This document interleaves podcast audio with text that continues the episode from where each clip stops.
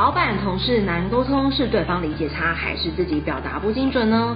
职场升迁必学的提问力沟通，二零二三年最后一期优惠将在十一月二十六开课，把握最后一次的课程优惠，输入折扣码可立即省下一千八百元。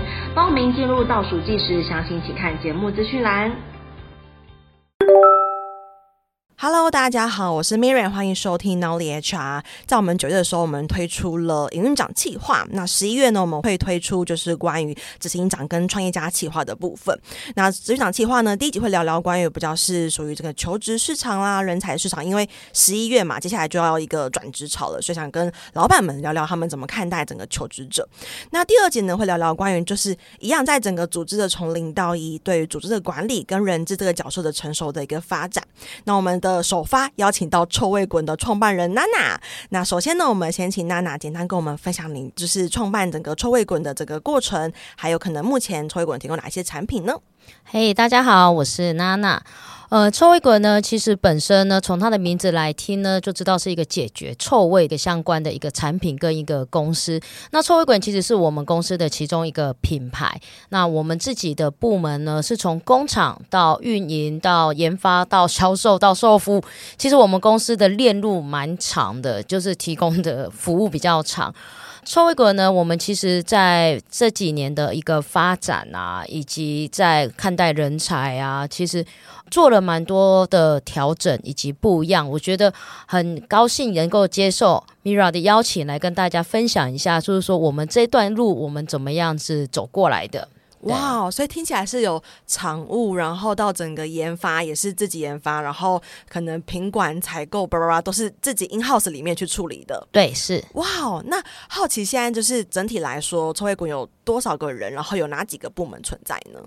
臭味滚其实人力蛮精简的，您刚刚讲了一大串，其实我们才四十来个人，四十几位，包括就是常务的人。对，因为我们工厂，我们当时在五年前在建制的时候，我们几乎是走纯自动化。啊，所以我们的厂务的我们的生产要求的人比较少，嗯，但是我们相对的我们的文职人员就会非常的多，嗯，对，我们是从管理面去调整整个就是基层的面向，就是我们希望能够做到一个萝卜一个坑，嗯，这是我们的期望。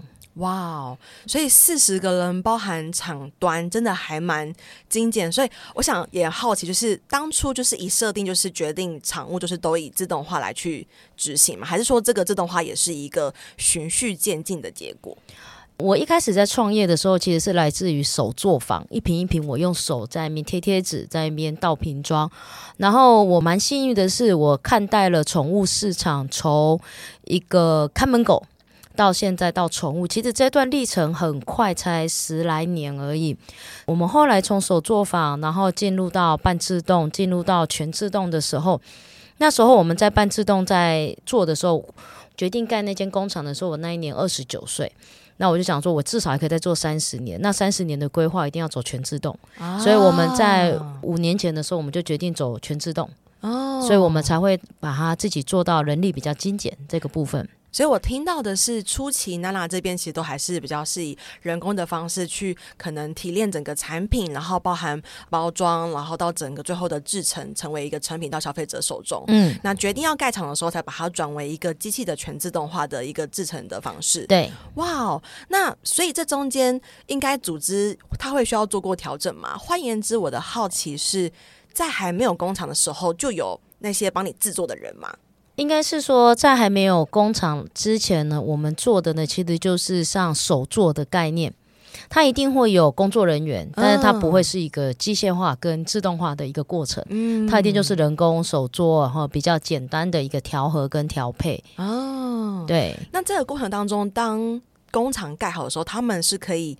无缝就是去接轨变成常务人员的吗？观念上其实要蛮辛苦的，嗯，应该是说在全自动化工厂里面最重要的其实是在统计跟记录啊。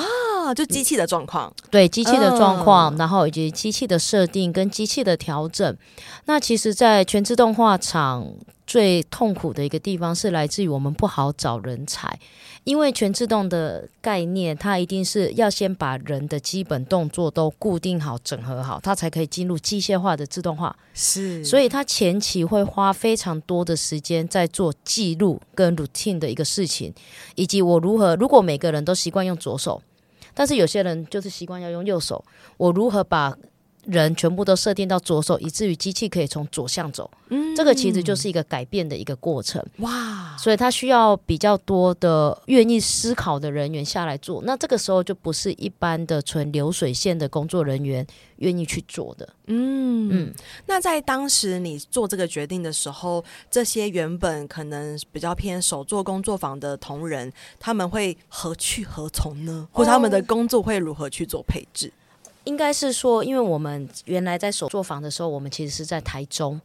那我们后来工厂是盖在斗六，所以对我们而言没有何去何从，只有重新招募。哦，等于说就是一个地缘关系，然后也是算是从零开始的。对，我们也是重新招募、哦、重新培养，所以我们真正从台中带来到。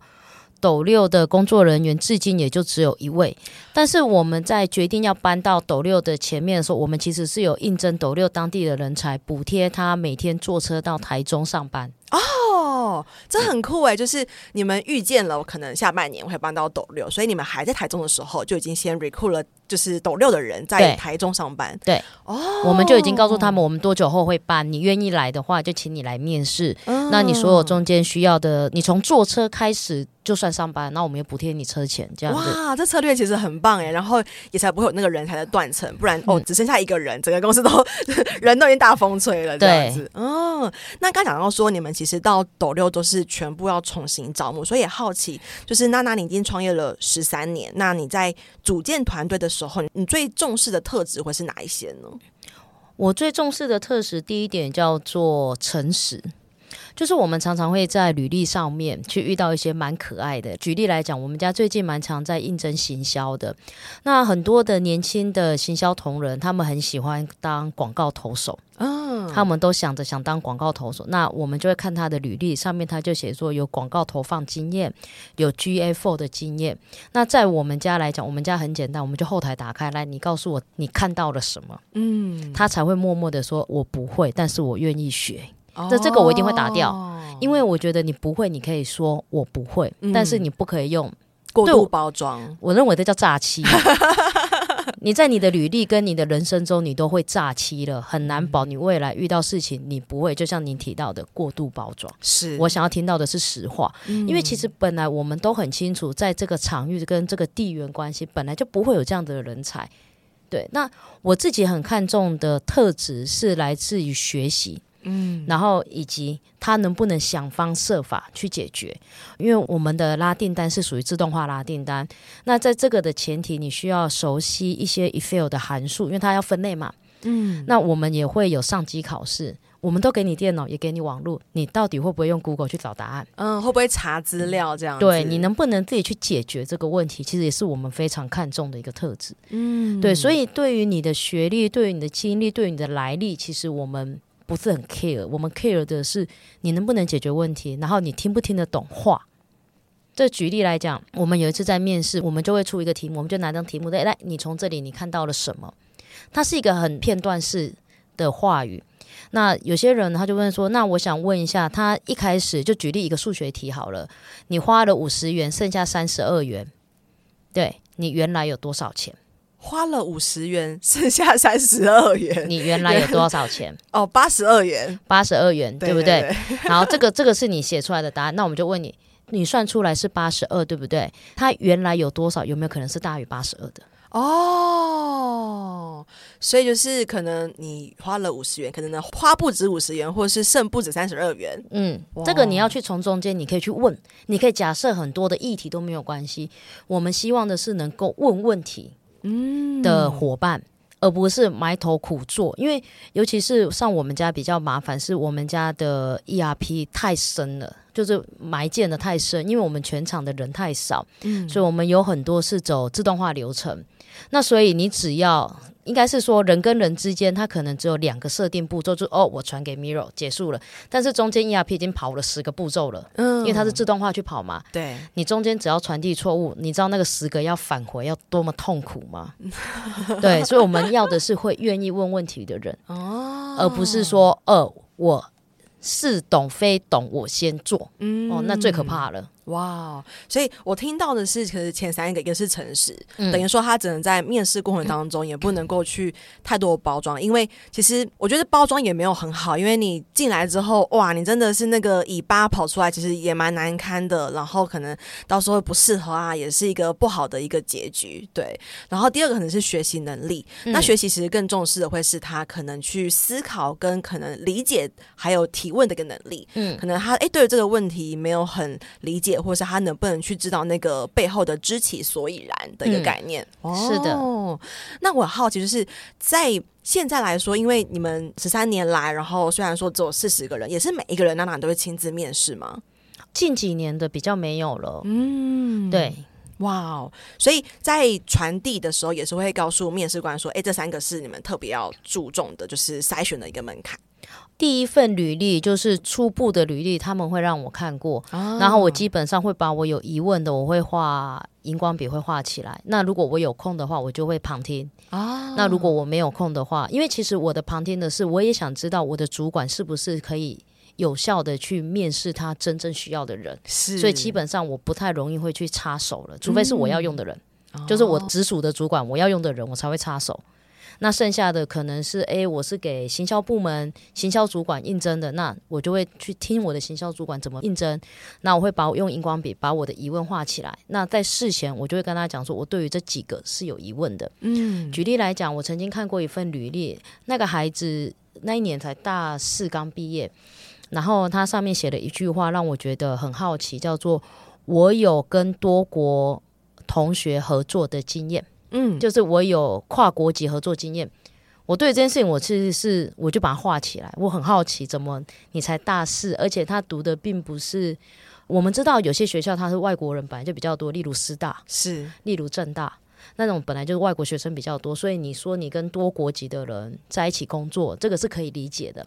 但是他的那一个学校是我们传统印象中是没有的。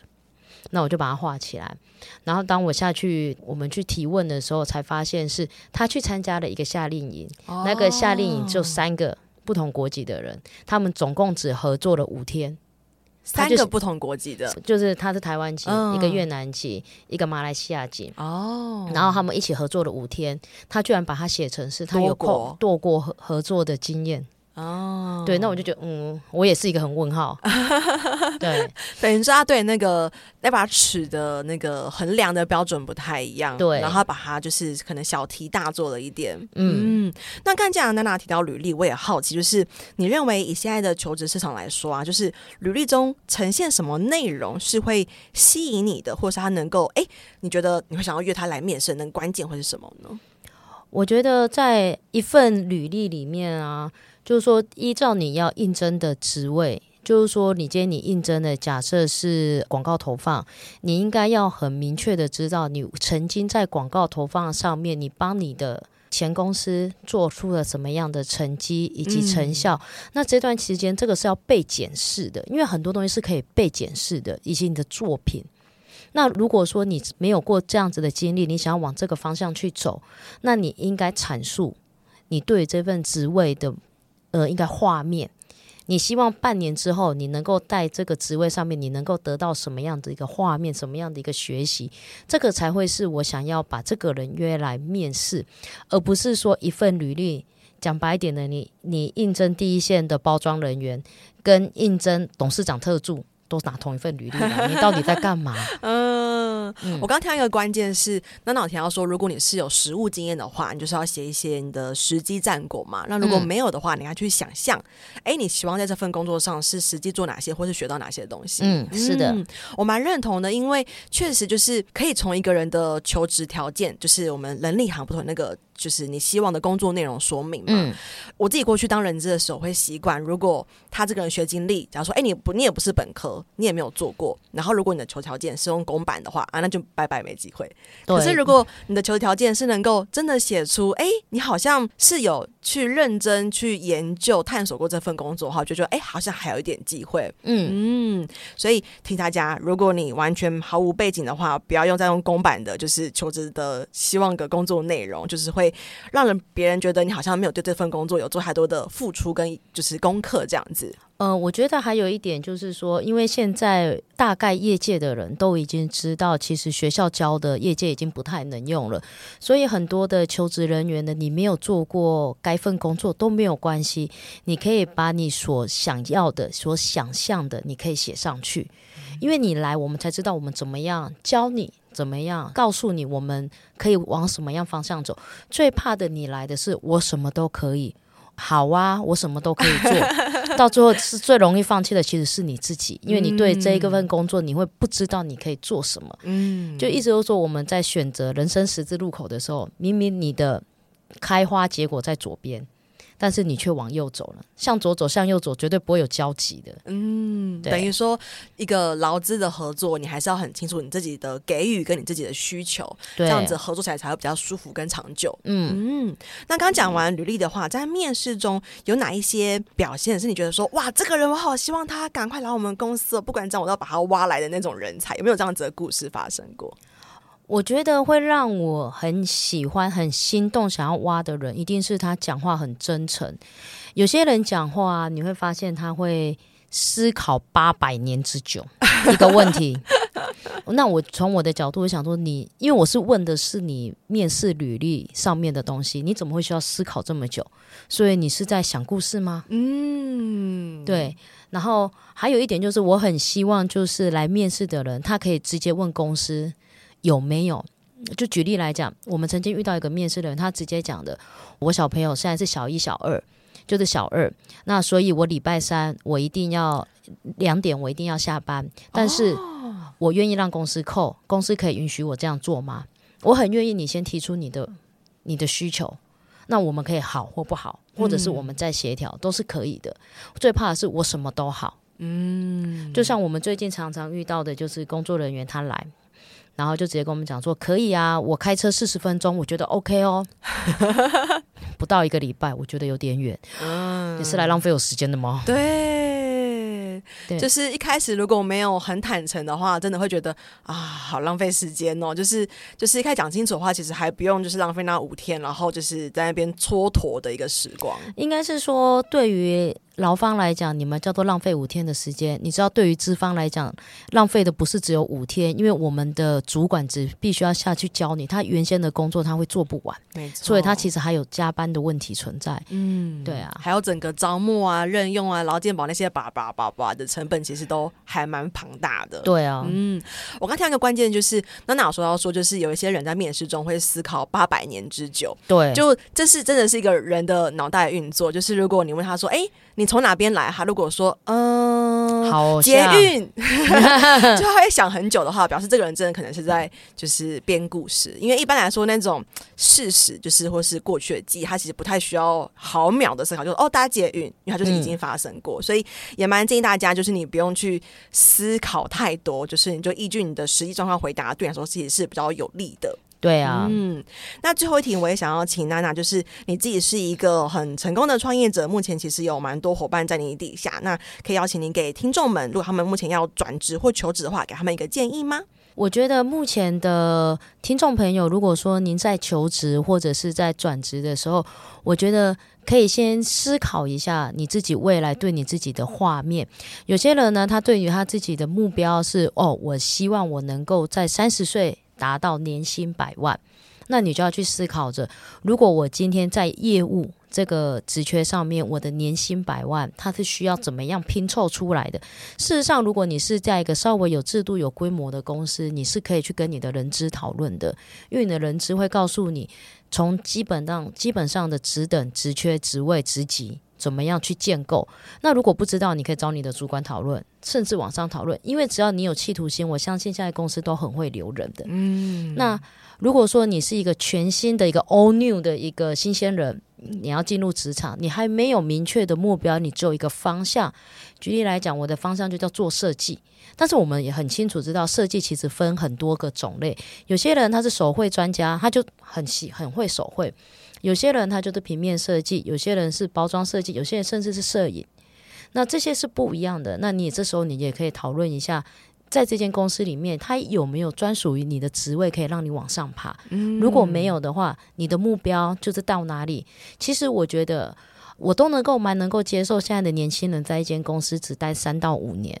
就是一个阶段性任务完成，是因为其实很多的公司中小企业，这是我们中小企业也算是一个悲哀，是因为当年轻人想要继续往上爬的时候，其实我们是没有办法给予更多的资源的。嗯，但是我觉得当没有办法给予更多资源，你可以先跟老板沟通，老板我想要继续往上爬，那但是公司没有办法给我更多了，我可以跟公司合作到什么时候？那你帮我找到人，我把他整盘交接完，那我可以去其他地方工作吗？我觉得讲清楚都是好事，千万不要默默的辞职结束再见，大家彼此都没有办法一路好走。你千万要记得，很多人在面试的时候，包含我一样，只要我看到你的履历曾经是我认识的公司、认识的老板，我都会打电话去问一声的。是，我相信很多人资也都知道，尤其人资网很惊人，是他们到处都有人线，到处都有人脉。你曾经干过什么事情，其实很多人都是知道的。是，对，所以一路好走，一路平安。是我觉得在每份工作上面一定都要有的，嗯、那包含我在对工作人员，我都会很希望是他能够在我公司学到东西，我公司出去的人能够让别人好好应用、好好利用、好好发挥长才，我觉得都是我的骄傲。对啊。所以我听到两件事情，一个娜娜提到说，就是你要去思考你的人生的蓝图跟一个可能阶段性的里程碑啦。嗯、举例说，哎、欸，我希望我可能三十岁的时候，我可以年薪多少，或是到什么样子的管理职，或者是我可以成为一个 full function 的呃行销等等等之类的，要有这个规划，就很像娜娜前面很多题一直提到，就是不要什么都好。哦，你三十岁的时候想要当主管吗？哦，可以呀、啊。你三十岁的时候想要外派吗？哦，都可以呀、啊。就会像刚刚提到的，就会变成什么都不可以。所以，对，可能自己在那个主见吗？或者说，你可能做决策的时间点要更预备早一点。对，尤其是刚刚 Mirror 提到一个问题点，就是当主管这件事情。很多的时候啊，当主管其实没有人天生会当主管，所以当你决定好要当主管的时候，你要赶快提出来，因为主管是需要被培训的，而且他培训时间不是很短的一个历程。所以有上我们家来讲的话，如果我们决定要邀请一位人员成为主管，我们先会问他意愿，如果他有这个意愿，我们就开始送内训课程跟培训课程，内训外训我们就开始送。因为他没有那么快，也没那么容易。嗯，尤其是当你从第一线人员抬上了被主管的时候，你会遇到的第一个问题叫做亲情绑架。亲情还是有友情，友情绑架，就是人情绑架。是是是，我们常常讲那叫亲情绑架，就是哦，我跟你那么熟，你考鸡不能打好看一点的吗？从实际上来讲，我打你好看，我就被老板电啊。嗯，对啊，所以这有时候是心里有一关是需要慢慢的被训练出来的。哇，嗯，所以听起来就是有机会的话，也想要多访访，就是娜娜你们公司主管训这部分，因为也是蛮多公司的痛啦，就是哎，能力好的人也不见得能够当主管，管理好的人他不见得专业好，嗯、所以究竟怎么判断谁可以当主管，怎么让他存活下来，我觉得这也是蛮多中小企业的一个就是一根刺在心里面。嗯，嗯，我觉得今天这期很精彩，就是听到了可能抽威股这十三年来，然后这中间可能整个厂房的建立啦，然后因为厂房的建立导致工作的变化，然后整个组织的变动，觉得都还蛮有趣的。那下一集呢，我们会聊聊更多关于整个组织的管理，包含人资的角色。就是刚也听到娜娜，你对于不管是招募、甄选跟教训，其实都有还蛮有经验跟就是策略的时候，也很好奇你对于人资的要求哪一些。那我们下期见喽，拜拜，拜拜。这堂招募漏斗不只是课程，也是一套诊断招募绩效的工具。它将成为你的小百科。每当遇到真才困境时，你可以在这堂课当中找到解决方法。初入人这领域，不晓得如何展现你的招募能力吗？你有招募时效与绩效压力，想要找方法来让你喘口气吗？不晓得如何诊断招募困境，找不到突破点，想了解更多业界的新做法吗？不用花上万元请顾问，这堂课程让你轻松获得数据分析能力，自行诊断招募困境。有一次的模板，让你马上带入工作应用；有课堂作业，透过实际演练，实际发现你的问题；有真人咨询，解惑你的学习盲点；有课后认证，肯定你的学习成果，带你迈向加薪之路。人小白、资深人资工作者、设置是、公司管理阶层，都可以通过这堂招募漏斗课程放大你的人资价值，不再单凭感觉解释，可以借由数据撑腰，顺利与主管、老板沟通，也可以通过数据分析晋升到管理层面，提前布局招募策略，提升你的工作成就。我是 Miran，掌握招募漏斗数据思维，让我在转职时加薪幅度高达六成。过往在企业内担任人资时，招募绩效也获得公司价值六位数的破格配股，甚至激发了招募团队的鲶鱼效应。我现在是一位人资讲师，也是一位中小企业的人资顾问，辅导将近二十多家的企业，招募绩效都大有改善。主动应征履量增加了百分之四十，到谈率高于百分之八十五，报道率甚至突破百分之九十五。我在二零二一年开设了第一堂招募漏斗的课程，至今已经累积了一千名的学员，课程获得将近四点八颗星的好评，众多学员因为招募漏斗成功加薪。经过两年的时间淬炼，收集了学员的学习问题与反馈。二零二三年，我大幅更新了招募漏斗课程，将内容全面升级。如果你是人资工作者，想要突破征才困境，大声的的证明自己，或是想要提升工作能力，往 HRBP 迈进，那你千万不能错过这堂课程。